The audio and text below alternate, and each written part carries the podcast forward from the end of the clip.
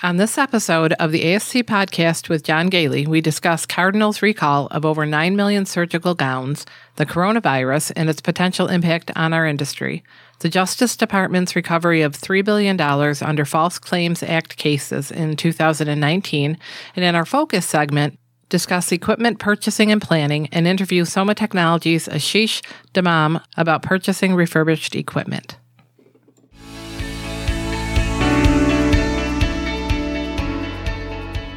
Welcome to the ASC podcast with John Goehle, a podcast for anyone interested in the freestanding ambulatory surgery industry.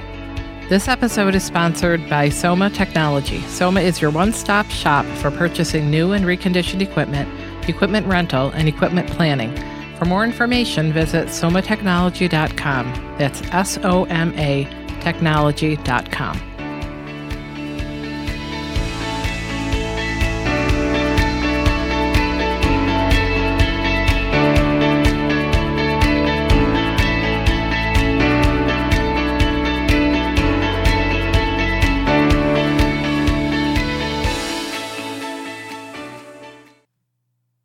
Welcome to episode 84 of the ASC podcast with John Goehle for January 27th, 2020, recording from our studio in Spencerport, New York. This is Sue Cronkite, Chief Researcher for the ASC podcast and Senior Nurse Consultant for Ambulatory Healthcare Strategies, and I'm here with John Goehle, recognized as one of the nation's leading experts in the ambulatory surgery industry.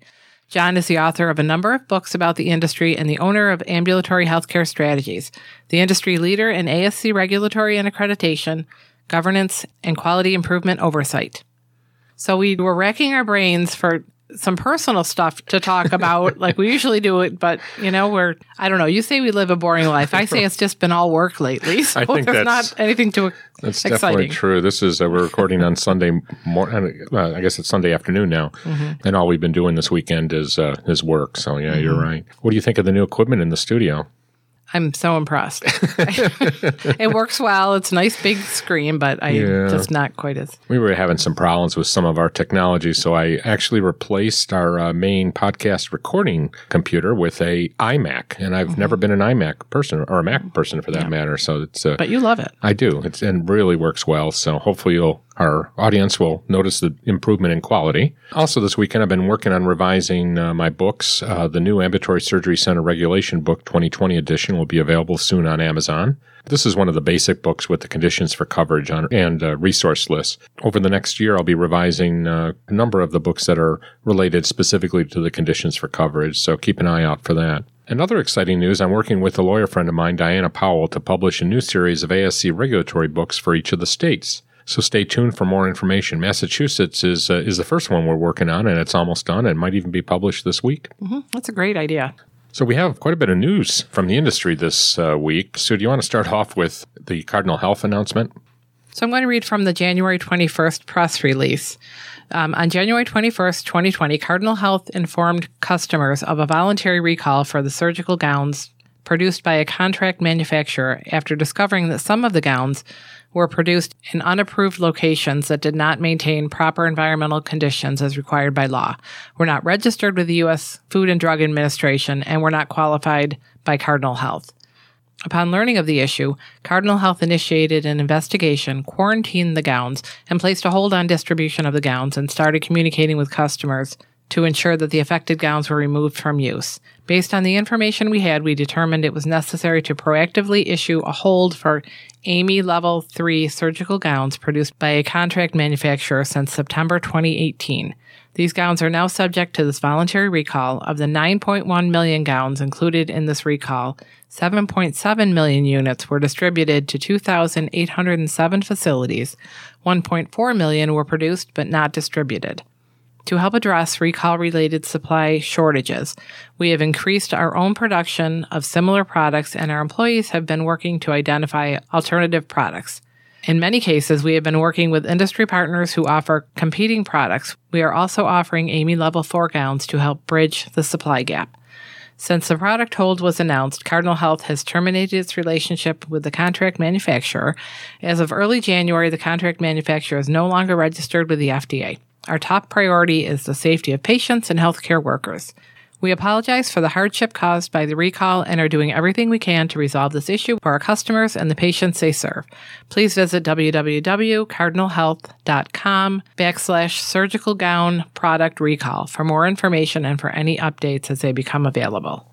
So I think it's important for us to kind of point out that Cardinal did not themselves manufacture, of course, they're a distributor, uh, and that they seem to have jumped on this right away, and they are really doing a. I, I think it's a bang up job in uh, trying to uh, to help their customers deal with this. And as I understand, I guess I saw a CNN article that uh, indicated that there's quite a number of surgery centers and even hospitals that have had to cancel cases as a result of the shortage. So this is no small thing. And I thought, uh, I mean, I'm assuming our listeners have heard uh, directly from Cardinal on the, this issue, but you certainly should be looking uh, in your stock rooms to see if these are there and uh, and work very closely with Cardinal to you know get replacement gowns. And i hope everyone is not affected by uh, this or having to cancel surgery but i did see i think in pennsylvania a couple centers had to had to cancel. Well, it's a huge number of gowns, so unbelievable it, kind number makes sense. yeah.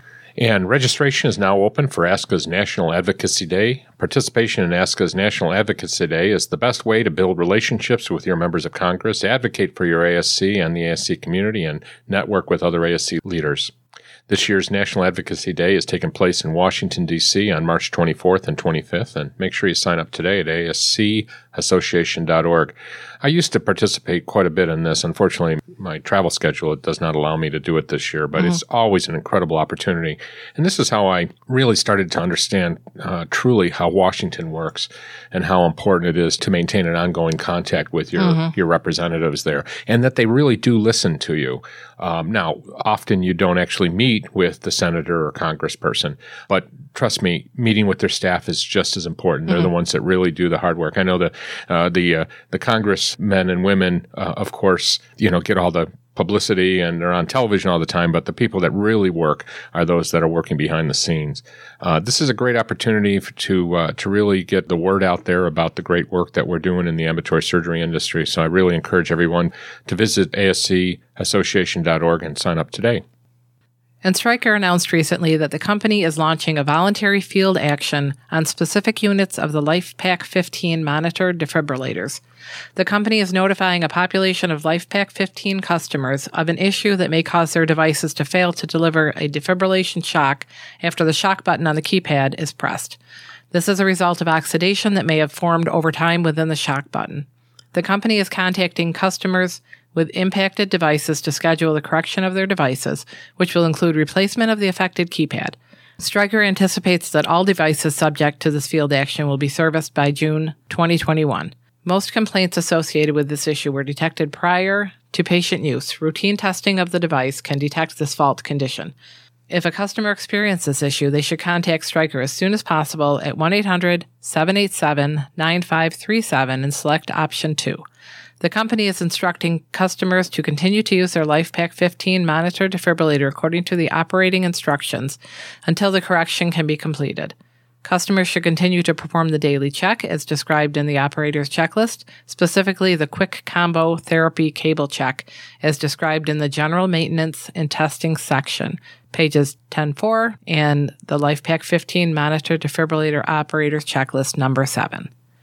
Information about this notice is available at strykeremergencycare.com backslash product notices. So I think the important thing to note about this is that Stryker has indicated that if you do have a problem, you will detect it on your daily checks. Testing. Right. Mm-hmm. And it was interesting because as you were reading that, Sue, I was thinking to myself, I wonder how many people actually completely read that instruction manual, mm-hmm. including all the additional steps it takes. So just, you know, make sure. And as with any piece of equipment that you have that has regular checks that have to be mm-hmm. performed, reading that instruction manual is just absolutely vital. Yes. One of the things I do as a surveyor whenever I go out to do a survey or a mock survey is I ask the employees to show me the instruction manual for some of the equipment as we're observing it, just to make sure number one that they have it, and number two that they're following the instructions there. So uh, again, a good good point here, and again, kudos to Stryker for identifying this issue and trying to resolve it as quickly as possible. So the Justice Department recovered over $3 billion from the False Claims Act cases in fiscal year 2019. The Department of Justice obtained more than 3 billion in settlements and judgments from civil cases involving fraud and false claims against the government in the fiscal year ending September 30th, 2019. Recoveries since 1986, when Congress substantially strengthened the Civil False Claims Act, now total more than $62 billion. The Department of Justice stated that the significant number of settlements and judgments obtained over the past year demonstrate the high priority that this administration places on deterring fraud against the government and ensuring that citizens' tax dollars are well spent. The continued success of the Department's False Claims Act enforcement efforts are a testament to the tireless efforts of the civil servants who investigate, litigate, and try these important cases, as well as the fortitude of the whistleblowers who report fraud. Of the more than $3 billion in settlements and judgments recovered by the Department of Justice this past fiscal year, 2.6 billion relates to matters that involve the healthcare industry. That's 2.6 billion of the 3 billion in settlements is about healthcare, including drugs and medical device manufacturers, managed care providers, hospitals, pharmacies, hospice organizations, laboratories, and physicians. This is the 10th consecutive year that the Department's civil healthcare fraud settlements and judgments have exceeded $2 billion. The amounts, including the 2.6 billion, reflect only federal losses, but in many of these cases, the department has, was instrumental in recovering additional millions of dollars for state Medicaid programs. So I think this really points out, Sue, the importance of making sure that you have a very strong corporate compliance program in your organization, that you know what's going on. Don't assume that everyone knows, you know, their rights and responsibilities or the responsibility especially to detect fraud in your organization. So if you don't have a corporate compliance program or if you haven't looked at your corporate compliance program recently, I really encourage you to uh, to look into that matter right away. The CDC is closely monitoring developments around an outbreak of respiratory illness caused by a new coronavirus, first identified in Hubei province, China. Chinese authorities identified the new coronavirus, which has resulted in hundreds of confirmed cases in China, with additional cases being identified in a growing number of countries internationally. The first case in the United States was announced on January 21st, 2020. The patient had recently returned from China where an outbreak of pneumonia caused by this novel coronavirus has been ongoing since December of 2019. While originally thought to be spreading from animal to person, there are growing indications that limited person to person spread is happening. It's unclear how easily this virus is spreading between people, so the investigations are continuing. Many states are reacting to this, so keep a close eye on your health department's activities and their recommendations. Yeah, I know this last uh, week, uh, New York announced some uh, steps that they're taking, and they're kind of tying it to the previous work that had been done on the Ebola virus. So, very important to keep an eye on this, take it seriously, and uh, keep on. We'll we'll keep mm-hmm. updating you on uh, any new developments that we learn of. And the good news is the CDC is on it. Uh, hopefully, mm-hmm. we'll have some updates next week. Let's take a short break and come back and uh, do our focus segment on equipment purchasing.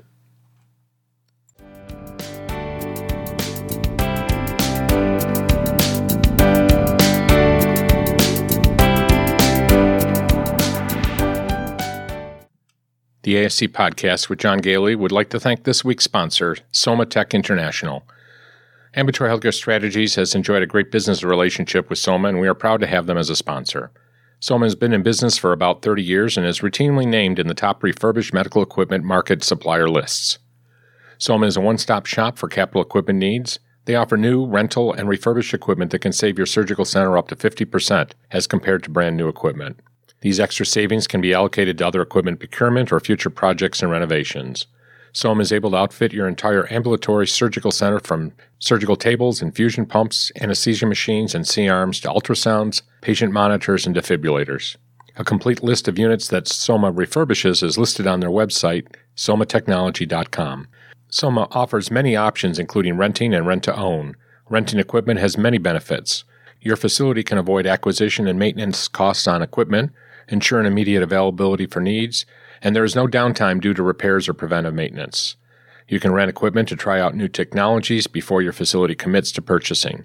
Somatech International is one of the only equipment suppliers that rent surgical equipment. Soma sources equipment from the top manufacturers in the healthcare space, including GE, Draeger, Philips, and more. Each piece of equipment is technically and cosmetically refurbished in their certified ISO 13485 2016 facility. All products undergo a very meticulous refurbishment process where all equipment is brought back to original equipment manufacturer specifications by their in house biomedical engineering department. Most products come with a one year warranty on parts and service, and lifetime phone support is also available. Soma is unique in that it has its own parts division where they stock replacement parts for all equipment that they sell. If you wish to learn or hear more about Soma, they have an updated blog on their website at somatechnology.com. That's S O M A technology.com.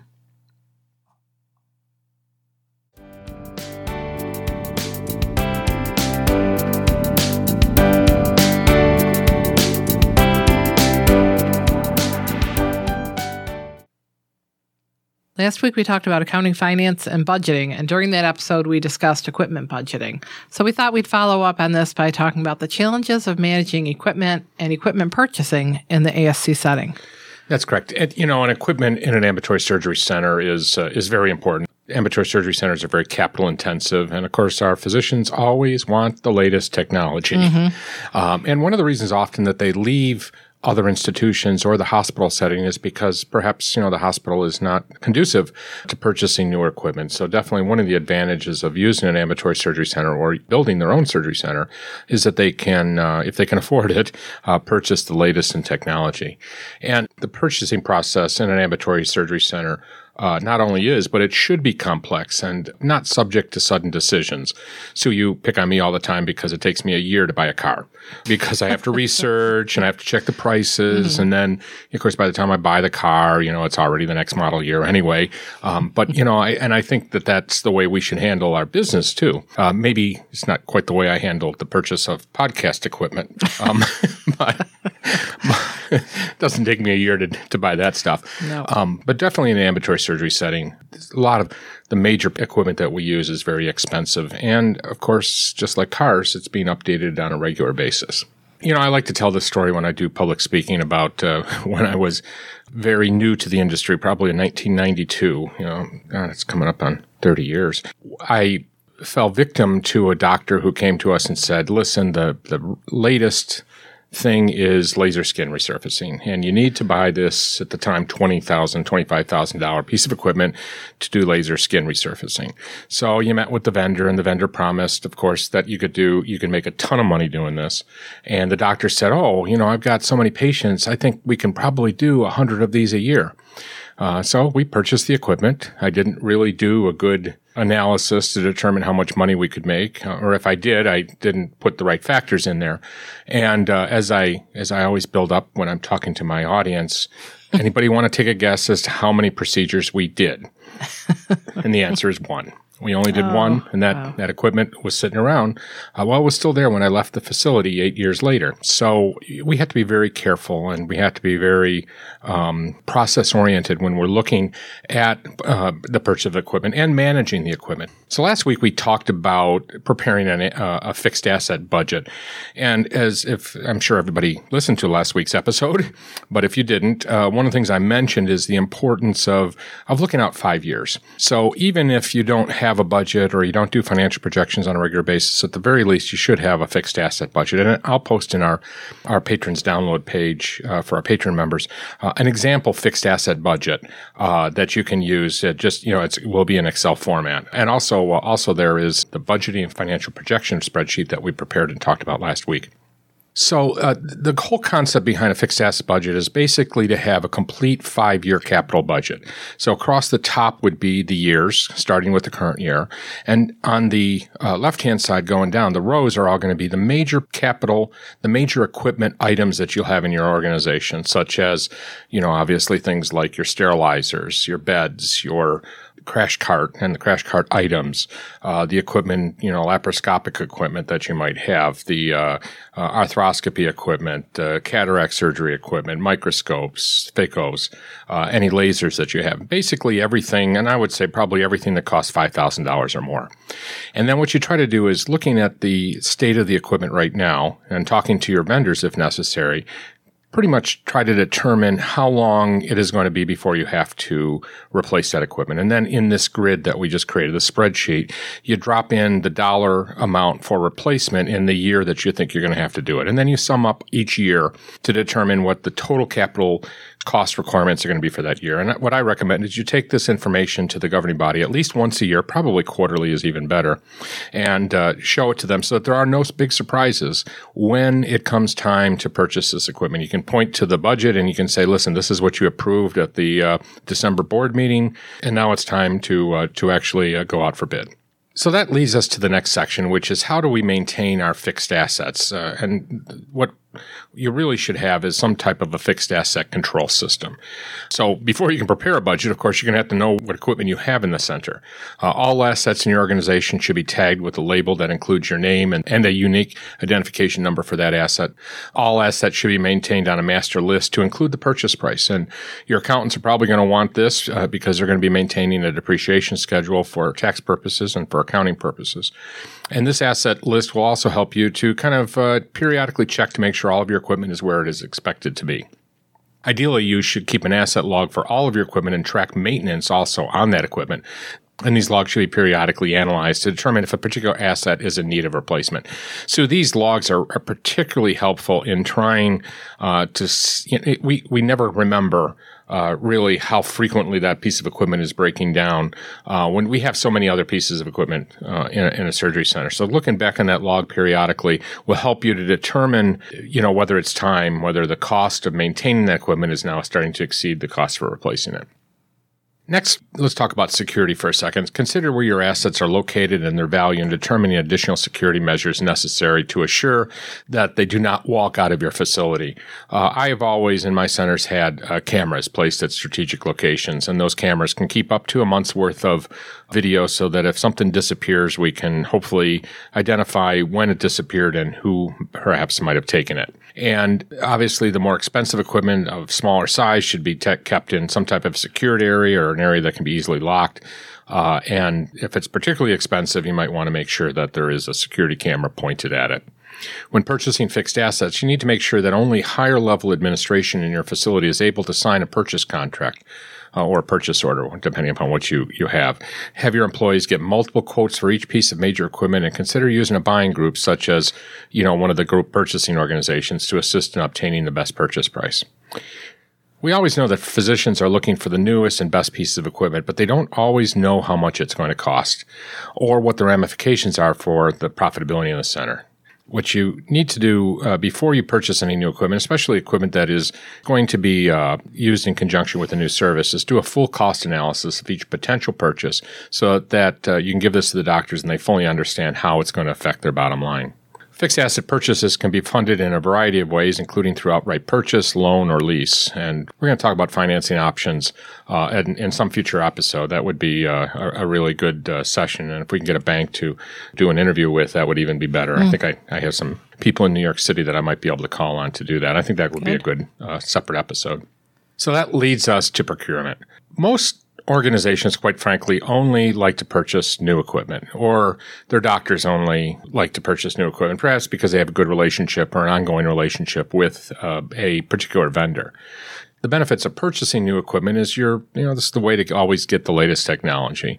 And you're always assured support directly from the original equipment manufacturer. By the way, and also uh, training, you know, coming directly from the, the people that actually manufactured it. I think that's a particular advantage.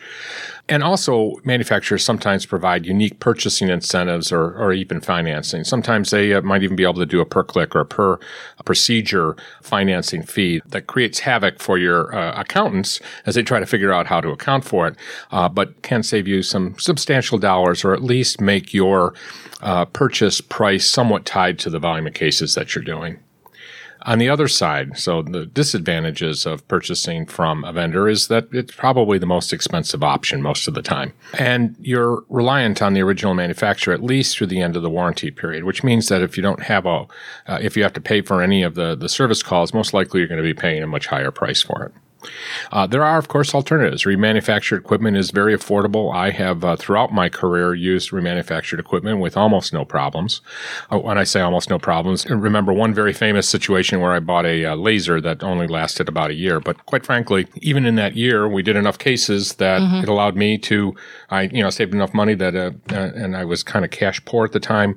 by the time that year was done, we had made enough money on the procedures that we performed that we went out and we bought, in this case, we bought a new laser because mm-hmm. um, the technology had changed considerably. Many remanufacturers provide the same level of service and sometimes uh, even better service, quite frankly. To that end, we interviewed my friend Ashish Damam from Soma Technology about remanufactured equipment and its benefits. And Ashish gives a really good perspective on, you know, how remanufacturers not only can uh, save you money, but often provide uh, a level of service that can sometimes even rival the manufacturers. So let's listen to that interview.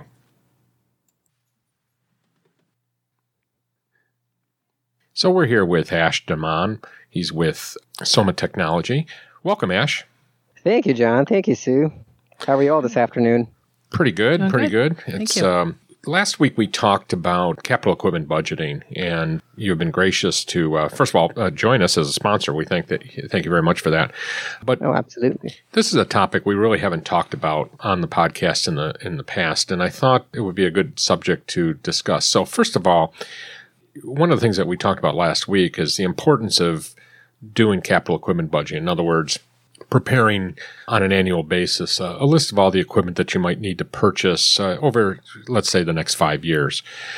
And one of the things that we know in the industry is that uh, equipment is very expensive and that there are alternatives. You don't always have to buy original equipment from the manufacturer and that used, refurbished, or remanufactured equipment is, is certainly a good alternative. I've used them a lot over my career and I've had a lot of success with it. So, Ash, you and I have talked uh, in the past about the differences between used equipment, refurbished equipment, remanufactured equipment. So I thought we would start by, first of all, see if you can put a definition to those terms.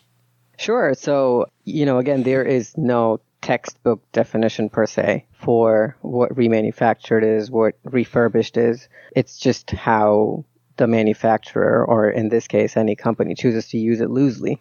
But with that said, I think what we define here is when we call something refurbished, it's basically based on the specifications set forth by the manufacturer from the service manual. It doesn't involve adding a new spin to equipment for example, it does not involve, let's say, uh, you putting in a 5 volt battery when really the manufacturer specified a 3 volt battery to mm-hmm. go in it. So, yeah, I mean, it may work fine for about a week, but then it may internally blow something inside the boards, which is going to permanently damage something. So, we don't remanufacture. When you say refurbish, it's basically sticking to what the service manual says on mm-hmm. how you uh, spec the equipment, and it's also kind of in lines with you know what FDA approved the equipment for. They didn't approve it for you to change some specifications on it and make it remanufactured per se. So I think it's fair to say that people need to be very careful when they're buying used equipment or whatever that term is to really talk to the uh, the vendor to make sure they know exactly what work has been done on that equipment prior to them taking ownership of it. Oh, absolutely. I mean, if you're buying it from a source that uh, you've either worked with in the past or you've heard good reputation about, I think you will be fine. But there is no, you know, guarantee saying someone's not going to call it remanufactured. Uh, a new OEM vendor may call their product that they sell back into the market as a remanufactured product instead of a refurbished product. It's used very loosely, but yeah, I think uh, you definitely want to buy it from a source that you can rely on. That's very critical because at the end of the day, this is going to be used on patients at your surgery center. So absolutely. So if if our listener is looking to purchase uh, equipment from a company like yours, what questions should they ask I mean, getting to what you just talked about, but let's be specific. What questions should they ask uh, before they agree to purchase that equipment? Well, I think one of the most important questions that comes to me is what kind of warranty does it come with? Because, I mean, sure, you bought something for thousands of dollars because it's thousands of dollars cheaper compared to that of uh, the new manufacturer. But then let's say it comes with basically no warranty, and uh, the third or fourth day in, it fails. Right. What do you do then? So Uh, now you've just lost thousands of dollars on a piece of equipment that you know you could have really bought with a warranty. And typically, I always suggest that they look for at least a year warranty. It's not very typical in the refurb industry for equipment to come with a one year warranty. I think to me as a customer, that would be a very uh, big comfort factor. If I bought something that came with the same warranty as that of the manufacturer, that would, you know, it would keep me at peace because let's say six months down the line, something happens to it. And at the end of the day, it's electronic equipment. It may fail. I mean, even new equipment fails. But if you have the warranty, I think that's definitely the biggest thing that sets a good refurb vendor apart from a from a bad one. And you want to make sure that the equipment has been refurbished or remanufactured to the specifications of the original equipment manufacturer too, right? Oh, for sure. You know, you want to look at what kind of training their techs have gone through. Uh, this is not equipment that a regular electrician can just come and put together. You want someone that really knows what they're doing. So yeah, I mean, warranty is definitely the first piece. I should continue to say there's other factors that play into it. Uh, you definitely want to have a checklist of what's been done to the equipment. Uh, we provide here at our company, we provide every equipment that goes out. There's a little checklist that goes with it telling you all the values it's been tested for, if it's within the range of acceptance from the manufacturer as set forth, and so on. So definitely you want someone that's certified to be working on your piece of equipment that you're going to buy from the vendor.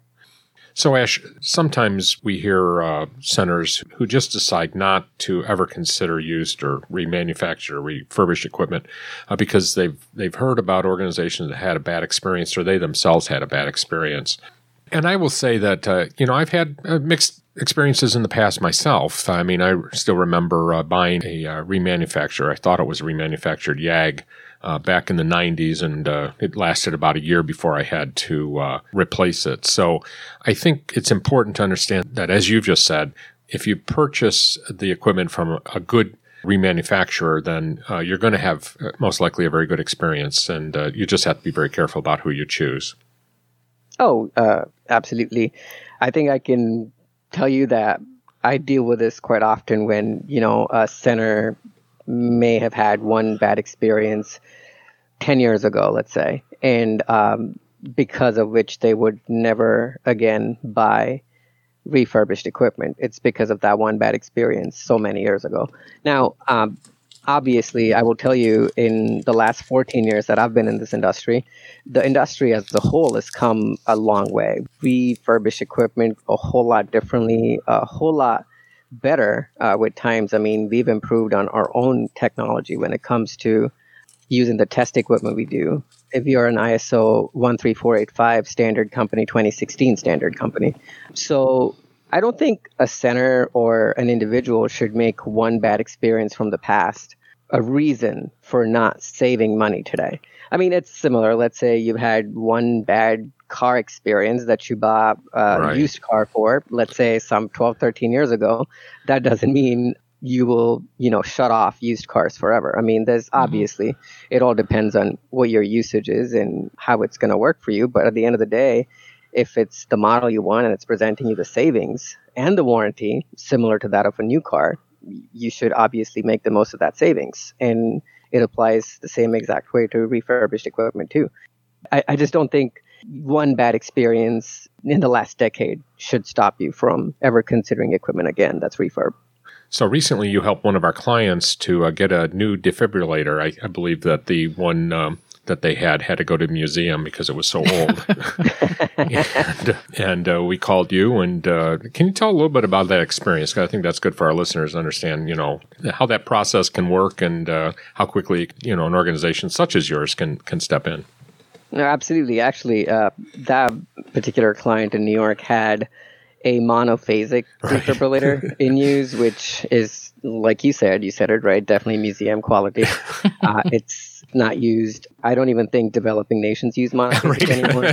so, uh, yeah, this particular client had a need. I think it was pretty much coming to a code requirement today yeah. that he had to upgrade to a biphasic unit. And uh, yeah, I mean, that's actually a very requested product. And that goes on to tell you people's trust in refurbished equipment too. When you're buying a life saving piece of equipment like a defibrillator, that, you know, in its working method, it shocks a patient and brings their heart back to life is uh, a very critical component, a very critical piece. And this is something the refurbished vendors sell quite a bit of. So it just speaks about the quality of work they do.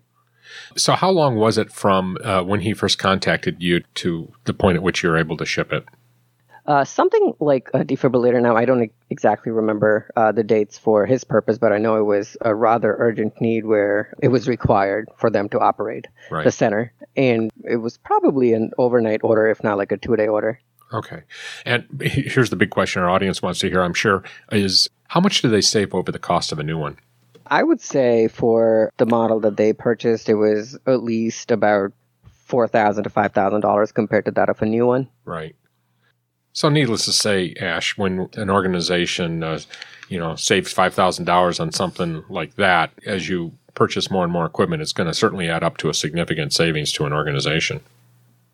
Oh, absolutely. I mean, that's just one piece of equipment that sits on a crash cart. Imagine uh, you multiply that with an entire operating room, or if you're setting up a new facility, maybe two or four operating rooms.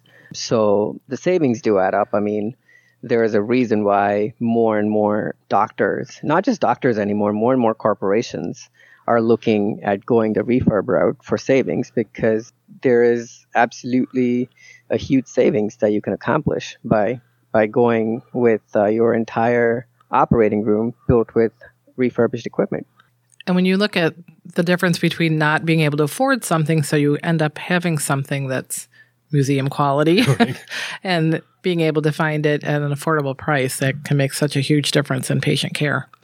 Sue, actually, you, you made a great point, and it's funny if you use museum quality um, or old antiquated equipment, mm-hmm. but it's actually a commonplace. And when you survey or visit surgery centers today, it's not very common to see equipment from the early 90s, even mm-hmm. uh, from the mid 90s, which is actively being used on patients.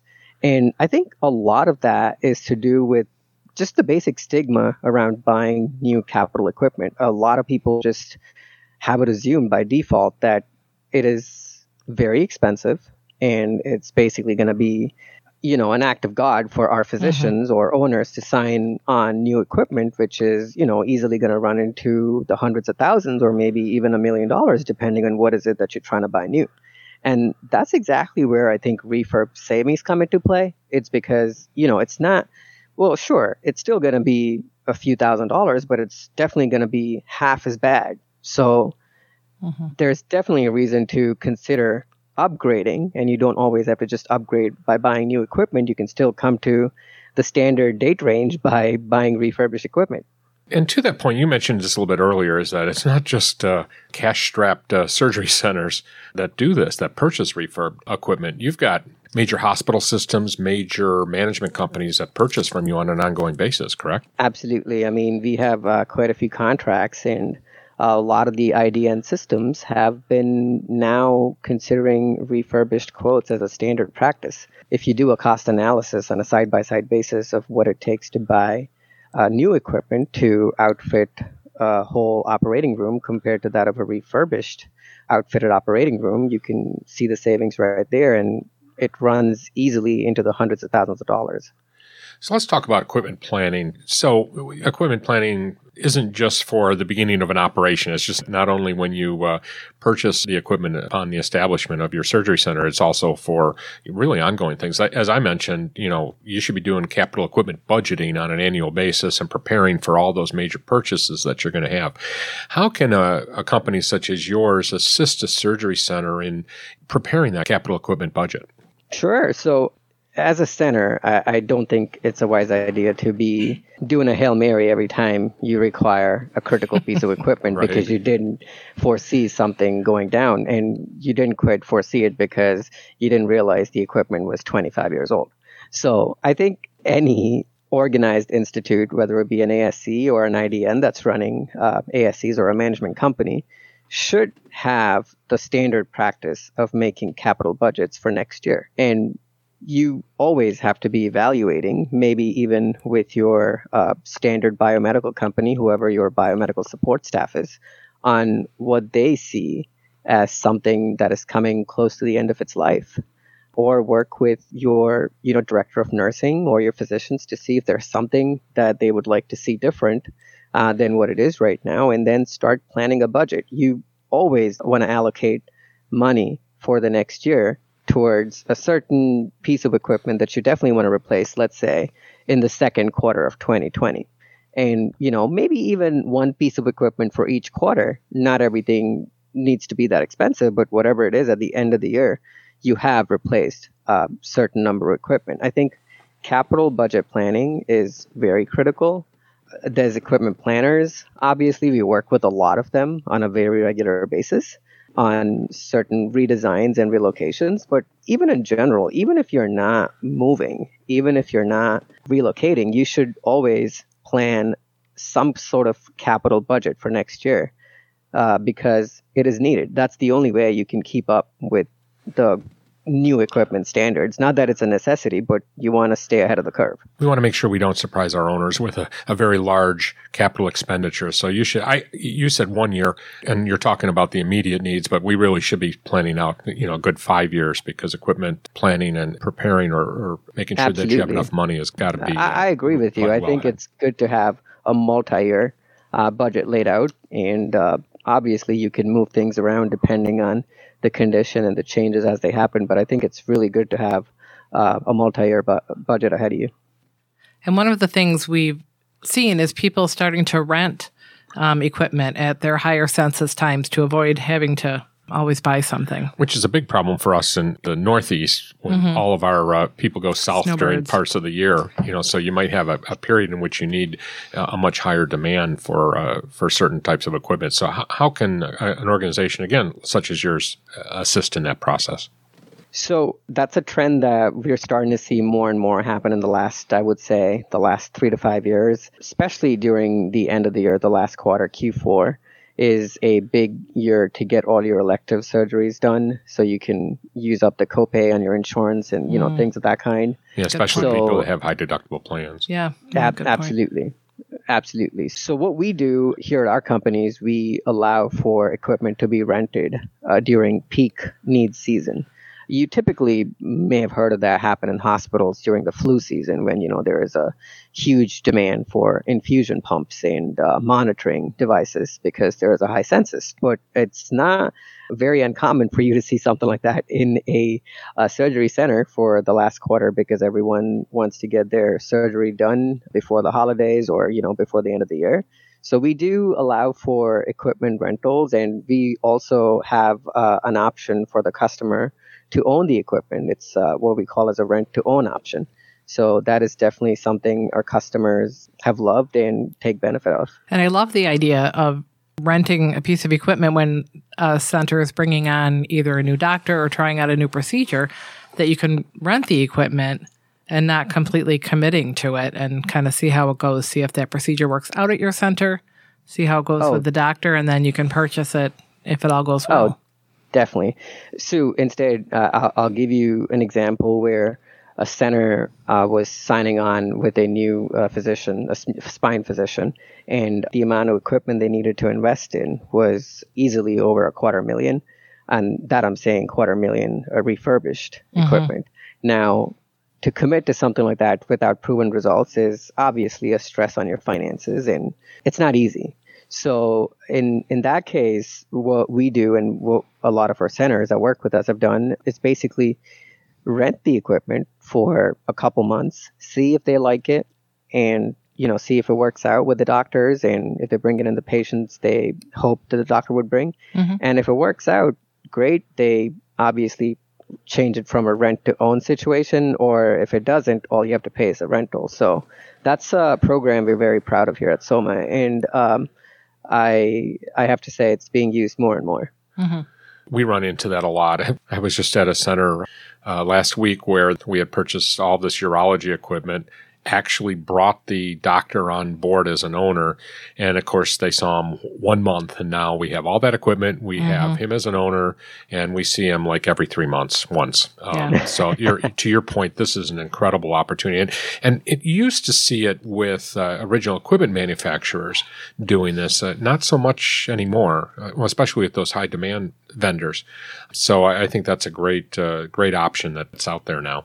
Yeah, I don't think it's a standard practice for new equipment vendors to have um, equipment rentals. It's, yeah. it's very uncommon for surgical equipment as such to be rented. So right, yeah. Well, I usually see it like a demo period, but Correct. they certainly don't want to carry that too long. So that's how, right. How can a company such as yours help a new center? So we know that major equipment purchases can happen a number of times in, in the life cycle of an organization, like when you're establishing that organization or that center, uh, when you're expanding or when you're relocating. So talk a little bit about equipment planning and how uh, an organization such as yours can assist an ASC.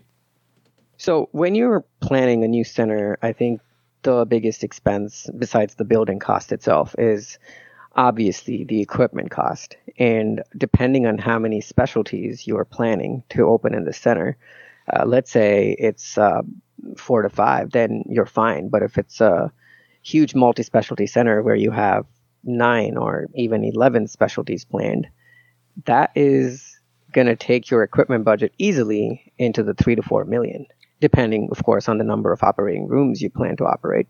But either way, if you are in a financial crunch, which uh, is pretty Almost common. all the time.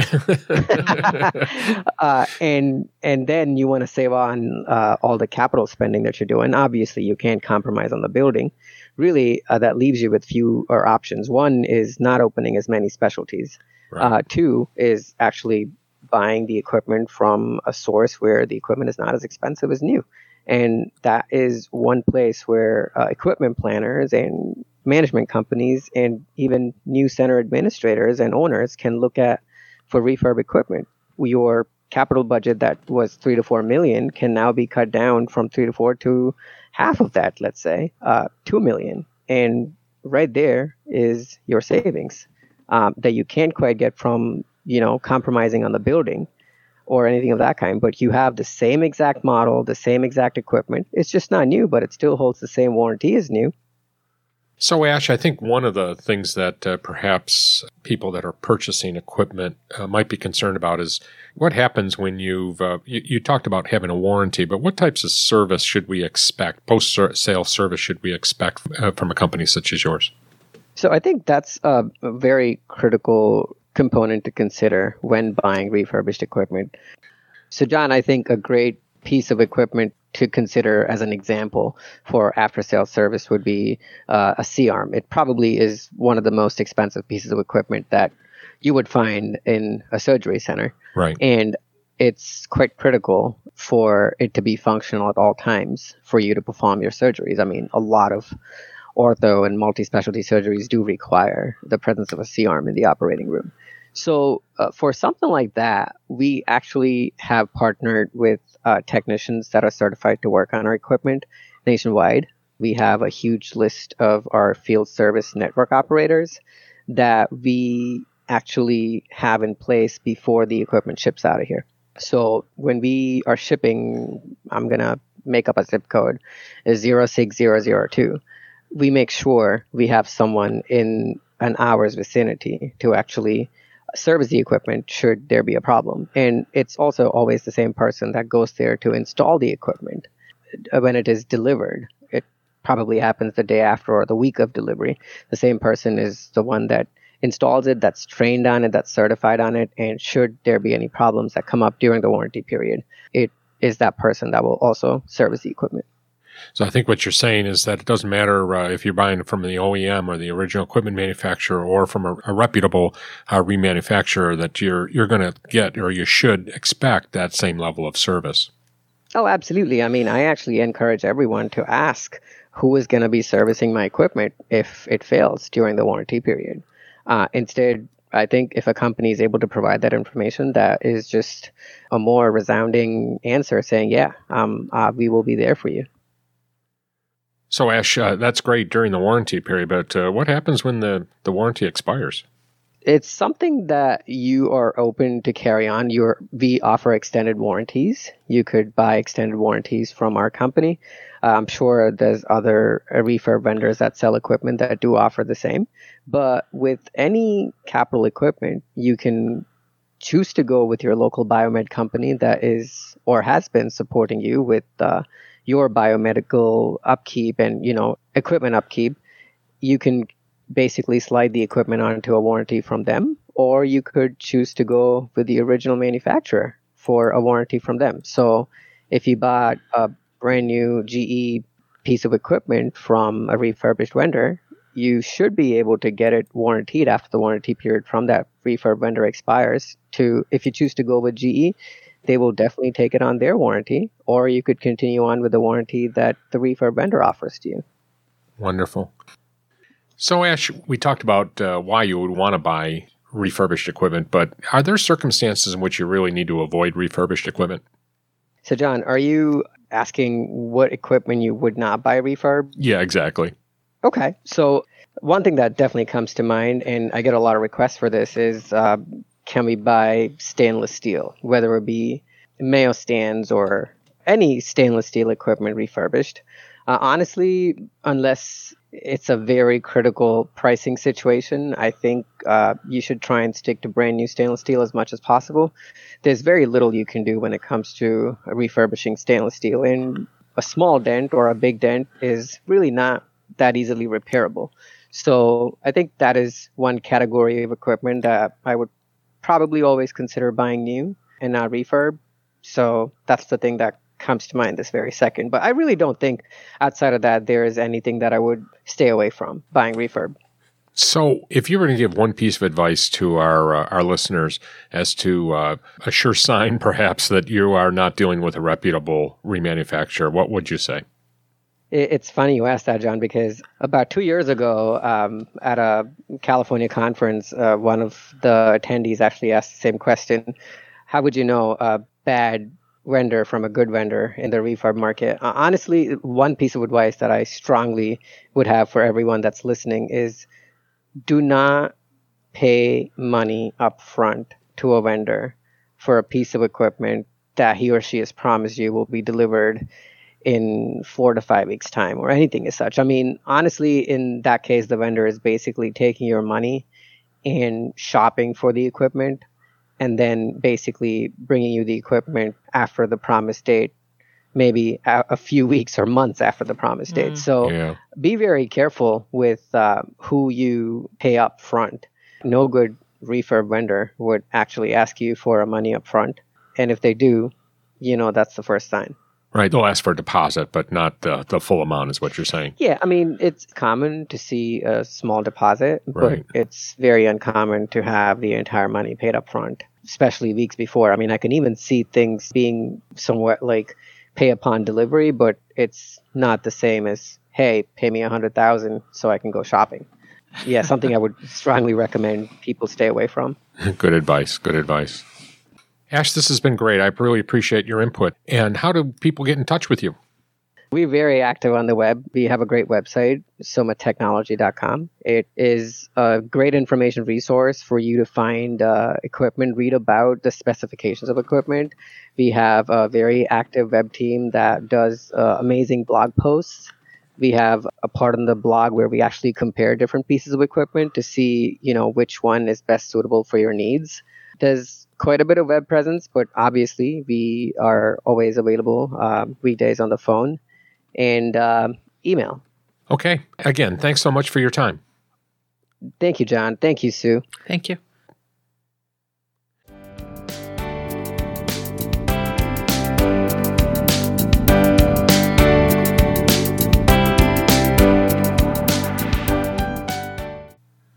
This is a new section that we've added to part three where we talk about state specific information. And we have uh, asked our listeners to uh, write to us if they have any state specific uh, issues that they would like to have announced. And Jessica Rodriguez from Michigan is uh, she's an ASC administrator with Metro Health Surgery Center, uh, and also very active with uh, Michigan Ambulatory Surgery Association.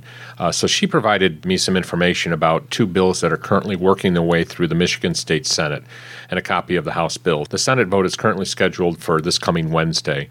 Uh, she spoke to the Senate Finance Committee to answer any questions regarding implants and how they are used and how they are procured in, in their centers.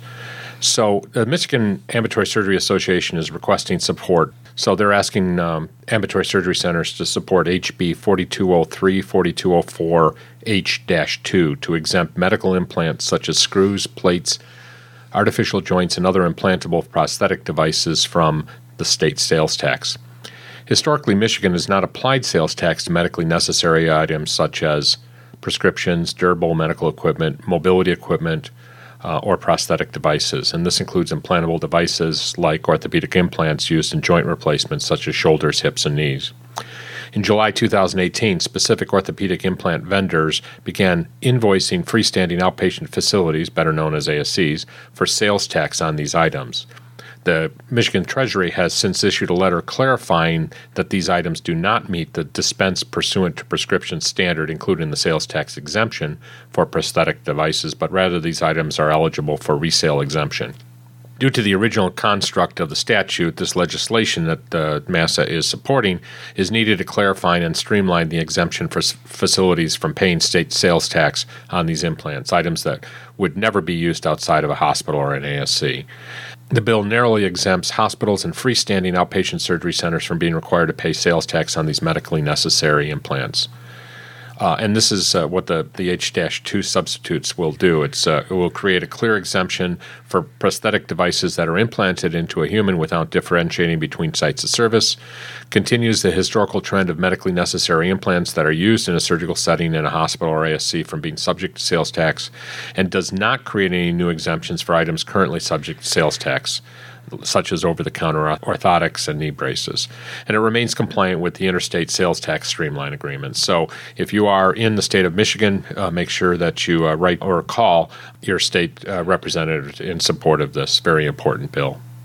So this isn't something I've heard of before. Do do most states charge sales tax on these items? No, quite the contrary, actually. And I mean, at least from my knowledge, mm-hmm. is that uh, you know it's rare that uh, we pay sales tax on any of the the supplies, or especially implants that are used in a medical procedure. So, and I don't think uh, in in this particular case it was the intent. It's just that there was some confusion over the matter, mm-hmm. and you know the device manufacturers were uh, you know probably taking a very uh, broad approach to it. And, mm-hmm. Just and, want to uh, clarify it, right?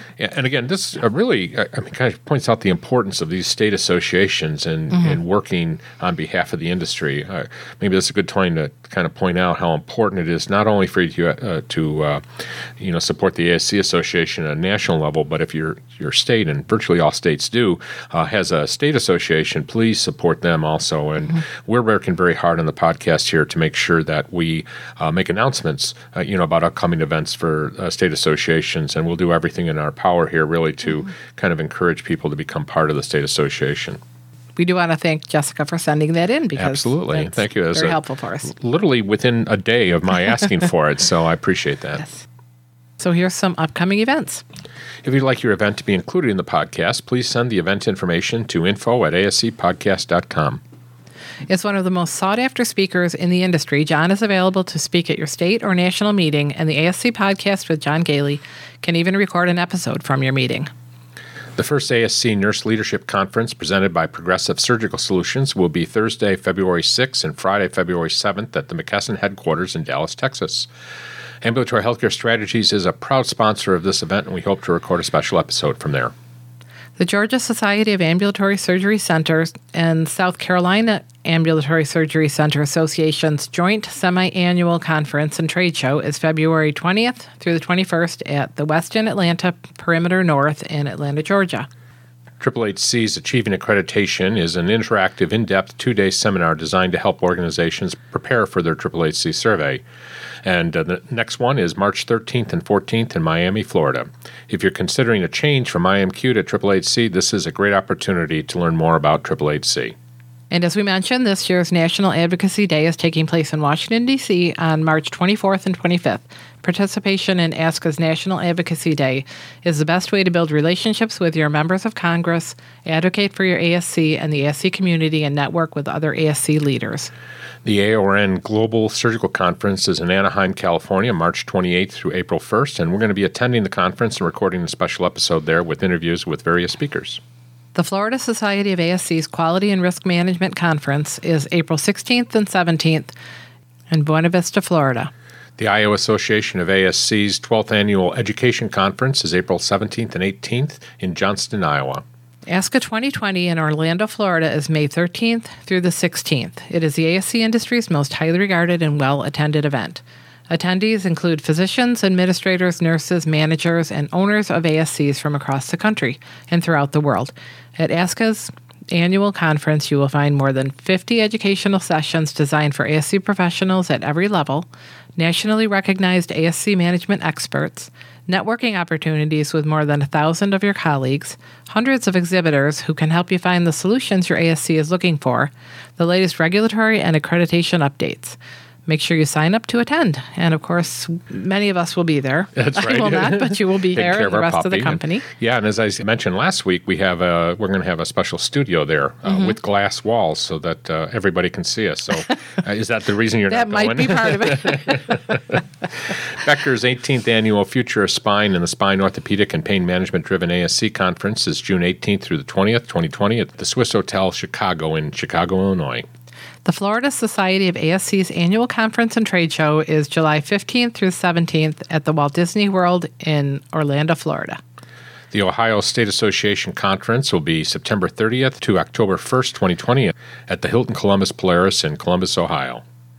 Well, that's it for this episode of the ASC podcast with John Goehle. Join us again, and please consider becoming a patron by going to our website at ascpodcast.com and spread the word about our podcast with your friends and colleagues, and do us the honor of hitting the subscribe button. The sound editor for this week's episode is Susan Cronkite. Executive producer is John Goehle. Research assistance is provided by Susan Cronkite, Jenna Alvarez, Judy D'Ambrosio, Alex Borneman, and Lori Rodericks. The ASC podcast with John Goehle is hosted on Podbean and is available on all major podcast channels.